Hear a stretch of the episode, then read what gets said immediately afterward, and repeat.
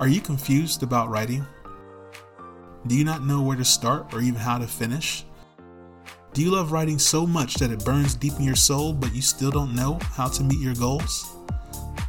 Are you looking for a little inspiration that will take you on a writer's vacation? Then let us all write together. Let us all write our way. Hello, everyone. Welcome, welcome to Write Our Way. I'm your host, Patrick Starks, and today I figured we would go over short stories. It's been a while. This is a topic that many of you have requested, and it's a topic that I always said I was going to do a part two to. So we will definitely be doing a part two for this today. And again, I'm going to say, like I've always said it before, to start doing short stories, it simply begins with just writing. Now, I'm sure a lot of you would say that it's easier said than done, Patrick. and honestly, you wouldn't be wrong. We all know that there are many avenues and steps to writing in general. However, do not let that intimidate you. So, first, when writing a short story, of course, we need to start off with our main character. Or at least this is something I like to start off with. To begin with this, everyone, let's first pull out a piece of paper and then begin to draw out he or she. And the question we have to ask ourselves is what would this character look like? And before you go crazy and give them like a ridiculous hairdo or a futuristic outfit, let's slow down for a bit. And the reason I say this is because we need to think about the time and period our character is currently in. Are they currently in 2022 or are they back in the 70s and 80s? And you know, this can be kind of a complicated question to ask because there's a lot of times where somebody could be like in 2022 as we speak, but still be stuck in the past in the 70s. Like they still dress like they're from the 70s because maybe that's when they were born. But I'm sure by now you all can tell that styles will vary depending on the situation, the scenario. But once we have our character drawn out and what they look like, we need to immediately think about the situation. And this is a much different situation than what I was talking about far as their clothing or, you know, how they look. My friends, what I mean by situation is I'm simply asking where is your character currently in the story? Are they home? Are they far from home? Or do they not have a home at all? My friends, the place in which your character, also known as the protagonist, starts will be the very thing that fills the engine towards where they are headed in their journey. So let's do something that we typically don't see in stories. Let's throw a little curveball. Let us say that he or she does not have a home at all. They're on the streets of Seattle, starving, still wearing the same old biker jacket and fanny pack they did when they were younger. Now, what used to be a baby face, they now have a rough beard with tattoos all over their forearms, which most people in society would assume that they would be a part of a gang of some sort. On the contrary, I would argue that it is Seattle, and a lot of people in Seattle have tattoos, so this would definitely be a false assumption. However, we're going to leave that for our readers to decide because not all readers are from Seattle, which is great because this still allows our readers to kind of assume like what this character might be without actually knowing what the character is yet. My friends, it is all about the mystery, and we want to keep our readers in mystery until we're ready to deliver the actual truth behind what we're hiding. So once we have our character, their look, and the current situation they're in, what's next? Well, we need to find a connection to why our characters in the situation are in in the first place. Now, this could be whatever you want it to be, whether it be an object or a person, but we absolutely need this in order to give our readers an idea what the hell happened to our poor protagonist. For the character that we all created together, I'm kind of having a hard time figuring out what connection I want to make to this situation. So I'm going to flip a coin. Let's say heads it's an object and tails it's a person. Okay, here we go. Well, my friends, looks like it's heads. So we will choose an object, but I'll be honest with you all. I kind of cheated because I have this like weird thing when I flip a coin, it always lands on heads, and I wanted it to be an object. So sorry for that, but you know, gotta take advantage of your gifts, you know? So since we are going with an object, I'm going to say that the object is a bracelet. And the bracelet won't be the typical bracelet. Let's say that the bracelet has multiple dog tags on it, which would now indicate to our readers that although our character did seem like they are part of a gang, there might be a little bit more to their story now. So now we have our object. And the question would be, what comes next? And what would come next is we need to take our object and now create an image with words. And I'm sure a lot of you are already thinking, what the hell is he talking about? How do you create an image with words with a bracelet? Well, let me explain. What I'm simply saying is by creating an image with words using our object that we have, what I'm saying is how does our protagonist feel about this bracelet? How do they feel when they look at it or touch it or put it around their wrists every morning? this all ties back into part one of how to write a short story, which was like the condition, right? Like, what's our protagonist's condition when they look at this bracelet? Do they feel traumatized? Do they feel hate? Or do they feel a little regret? But most of the time in these parts of the story, I like to do a little research. Like I've spoken about in many episodes of the podcast, we as writers don't want to guess. We like to get our facts. I mean, even though we are writing fiction, again, I'm always going to say it, what we do is still very close to reality. And by now, with the story that we have on our protagonist, we have our object, we can somewhat assume that our protagonist is a veteran of some sort, somebody who fought in the war.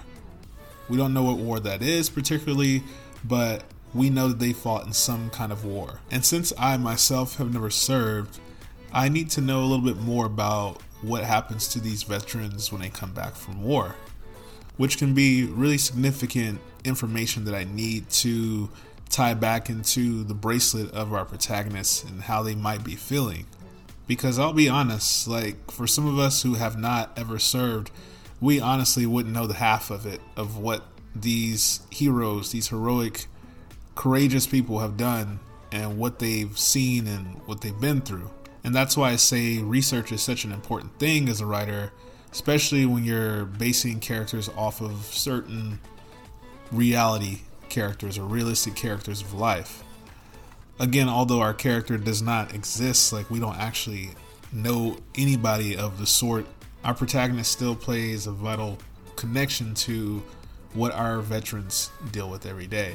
I mean, I think the closest thing to this would be my grandfather, who stormed the beaches of Normandy long time ago, and I've heard stories of my dad telling me about it and what he went through and like what happened with his feet and stuff, and just a lot of crazy things that went on. And I'm just like, I wouldn't know the half of what was mentally going on in his mind when he came back home. Like to me, my grandfather looked just fine. Like he he hung out with some of his old war vets every now and then, and but I don't know how he handled that. And so that's why we have to do research. We have to be close to realism as we can as writers, or be prepared to be called out on your bullshit. just saying. But just keeping our topic moving here, so let's just say that we already done our research. Whatever emotions that we discovered uh, about our veterans, um, now we need to decide which one of these emotions that our protagonist will portray in the story. And again, this is going to be an emotion that is going to be connected to the bracelet, the object. Now, the purpose of this is no matter what emotion that we choose, this will essentially activate an image in our readers' heads that will give them a sense of what our protagonists went through. For our character, let's say that they're having some identity issues. Now, this is a common emotion for most people today. However, it's going to be a bit different for a veteran. For our veteran, this is going to mean that they're going to be struggling with trying to remember how to be civilized, to be a civilian again. And this can be very tough on our protagonist because it's so hard to remember what you were before when you have literally the innocence beaten out of you. You know, that could be through training or be through the war that they went through in general. And let's say, as hard as they try to be a civilian again, the bracelet keeps reminding them of the past and what they went through. Our protagonist has tried to work the 9 to 5 jobs, but they don't feel fulfilled. They don't feel like they're serving a true purpose.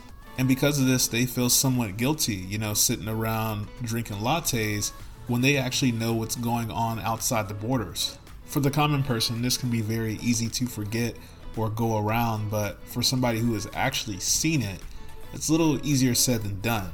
I'm not even to say it's a little, it's very easier said than done. And as a writer, once you have these emotions that you're to be connecting to the bracelet, you're simply to articulate it into words and bring out that image in our readers' heads that they'll feel this. They'll feel connected to it, which will also want them to know more about what actually happened during that event. And so by now, our readers should know that our protagonist is an old war vet who struggles to blend in with society because they still feel so much needs to be done, but they can never find themselves to getting around that, which eventually gets them to a point of being homeless because they can't work, they don't want to work amongst the common. And the bracelet is simply the one connection that they still hold on to that makes them feel alive, makes them feel important, like they still can be of help. But all in all, it still makes them feel sad too because they are reminded of the people who didn't make it. Nevertheless, my friends, this is where all the fun starts. This is my favorite part because now we have all that we need that has given the reader an idea of what's going on, what's the situation, who our protagonist is. More so, what's connected to the condition that they are facing right now, which is the bracelet. So now we get to dive into what I like to call the more fictionary side of the story. This is essentially the page turner, the moment of surprise, the amazing twist. And the reason we need this twist, ladies and gentlemen, is because what's stopping anybody from saying, well, what soldier doesn't go through that, right? What veteran doesn't go through those type of emotions? So now we have to make our protagonist a little bit more unique, a little bit more authentic than your average veteran or soldier that has experienced these emotions. Like I've spoken about before, when in animation we exaggerate, the same thing applies to writing. We will need to exaggerate what's going on with our protagonist. So let's add our twist, shall we? What exactly makes our protagonist so damn special? Well, first we need to draw in another event that will connect us to this speciality of our character, if that makes any sense. Let's say that ironically the next day is Veterans Day. Our protagonist goes to the memorial site in which their comrades were buried. They go there to pay their respects, and while they're there, they've decided to finally let go. On each one of their comrades' tombstones, they leave their tags. And the only tag that remains on a bracelet is our protagonist's tags. And let's give our readers a sense of how many tags were on the bracelet. So let's say that he left five tags in total, which would indicate to our readers that there's a total of six tags on the bracelet originally. Just to speed things along, let's say that the next day our protagonist cleans themselves up. They strap back on their boots and they decide that maybe it's time that they blend back in with society. They go back to their old job, washing dishes in the kitchen in an old mom and pop restaurant, which the manager, without hesitation, accepts them back because they've always been a great worker. It's just they were dealing with a lot of stuff in their life, which most people do. But on one bright Saturday morning, as our protagonist is washing dishes, they hear an interesting conversation amongst the locals. Our protagonist then gets closer to the door by the kitchen, which now the conversation sounds much clearer to them now. Now our protagonist hears the locals talking about something odd happening at the gravesite in which he just left the day before. Immediately, our protagonist takes her apron off and tells her manager that they got a family emergency, but the manager, of course, knows that our protagonist has no family. However, since they are the great worker that they are, they let them go for the time being. Shortly after, our protagonist then arrives at the gravesite, which they find taped off and tons of cop cars in which it's surrounded by. So now I'm going to stop here, everyone. I know this is a lot, but as you can tell by now, we have ourselves a story here. And now that we have our story with a little twist, it's adding even more mystery to what our protagonist is going through or what is to come, which again leaves our readers wanting more, right? It keeps them turning page to page. Like I've said before, this is the whole point of fiction. We don't want our readers to stop at chapter one and then throw it on the shelf and go to the next book. We want them to absolutely keep going from the first page all the way to that very last page. So I'm going to add just a little bit more to this and then wrap it up. For this episode, I'm just going to give you the beginning and middle parts of like where to start for a short story. And then maybe for part three, I'll show you how to close them out, like how to end the story in a pleasing way where your reader feels satisfied. But until then, my friends, let's continue on, shall we?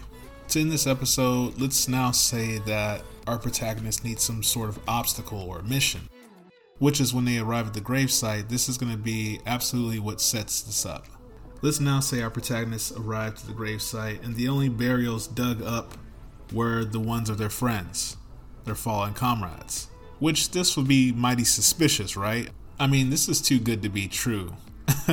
I mean, out of all the grave sites, their comrades are the only ones dug up. This definitely leads the reader to wonder why. And as a writer writing it, you would also wonder the why to this. And so while your protagonist is there and awed by what they're seeing, they also see a familiar face in which they haven't seen in a long time. In fact, this person is someone who is supposed to be dead. And the crazy thing that leaves our protagonist in such awe about this person is this person doesn't even look like they aged a day. They look exactly the same as they did years ago. And this person, my friends, will be our antagonist. Oh, yeah. We love our antagonists, right? They're always the ones that set up the conflict in the stories. They're the ones that really make the story exciting because now our protagonist has a mission, like they have something to or someone to get past. But my friends, I think we are going to stop right here. And just to clarify, I mean, a lot of the stuff that I've told you about in this podcast, this is a general outline. I mean, there's so much more that you can add into the beginning of the story, even. There's so many details. I mean, there's so many other characters that can be introduced this is why stories can somewhat be intimidating for people, but I want to give you guys a general outline so that you feel comfortable just starting. Once you start, then you can start adding on the other pieces. Like I said before, telling a story, short story, novel, whatever it may be, it's like a puzzle. And all you got to do is put the pieces all on the table and then slowly begin to pull them together And you know, everyone have fun with it. I mean, this isn't an SAT, you know, test. Like, you know, have fun with it. You're not being scored on this. I mean, like I said before, the writing community is very friendly. I've never had a time, even when I first started writing, when I posted something up, people were like, you know, you're garbage, never write again. You're usually going to get two things when you're writing and posting it up on social media. You're either going to get a response, like some likes, or you get nothing at all which if you get nothing at all doesn't matter. It's all about the process right? It's all about you becoming a stronger writer. It's all about you doing what you love to do. That's all that matters everyone. It's not a popularity contest. I think the only thing that would get you probably ripped a new one is if you like copyright somebody which i've seen a lot. A lot of people will bite off of other people's stories or other you know fads that they got going on. It's like don't do that. Be creative. Be confident in your own authenticity. And I've spoken about that in many podcasts before about authenticity. So check that out too, guys. I mean, that's a vital, vital part of you as a writer. And not just you as a writer, I mean, authenticity is a vital part of us as just human beings in general. Like I said, we all got our own fingerprints. No one has the same fingerprint as you. That's just how unique we are. I think we over time have convinced ourselves that we're not unique and we don't have this authenticity what you've done is what somebody else has already done. And I'm going to go ahead and say that's BS. Don't believe the naysayers. That's how a lot of people don't get to the top. That's how a lot of people don't end up doing the things they love to do in life, is because they have convinced themselves and have convinced others that this authenticity is non existent. If it was that non existent, why do we still hear so many unique stories today? There's still so many great ideas being demonstrated today because those people did not believe the naysayers. They did not hear the nonsense of this authenticity being non existent. So I would advise everyone who's listening right now keep your head up and keep doing the things you love to do. Sorry for rambling on. I am just very passionate about this. Like I've said before, I love you all. I think we are all beautiful human beings. I think we all have something to give to this world. And what a shame is that when we don't give that, when we let somebody to tear us away from actually doing that. But just to recap on what we discussed today, we covered our character, we covered the situation, We covered the object, we covered the connection to the object, we covered our beautiful twist, and then we covered the conflict in which the antagonist was introduced. We, of course, will be continuing on with the rest of the steps to this in part three of how to tell a short story, or in this case, I would say how to tell a story in general. But before we go into that part three in the next episode, I would like you to do some homework and pull out some paper, like I said before, and just go through the steps that we went over today and give it a whirl. You know, don't be afraid, try it out. And I promise you, you'll be surprised on the results you see. You will see yourself become a writer, not become a writer because you already are a writer, you just don't know it. You will see, I would say, your ideas finally come to life. Let's say that. but all in all, everyone, I hope you enjoyed this episode. Again, it's always a pleasure speaking with you all about these topics. I absolutely love writing. I know you love it too. And like I said before, keep writing, keep your head up, stay strong, and keep doing what you do best. Keep loving what you do. And most importantly, become a child again. Imagine, my friends. And I'll see you in the next episode. Take care, everyone.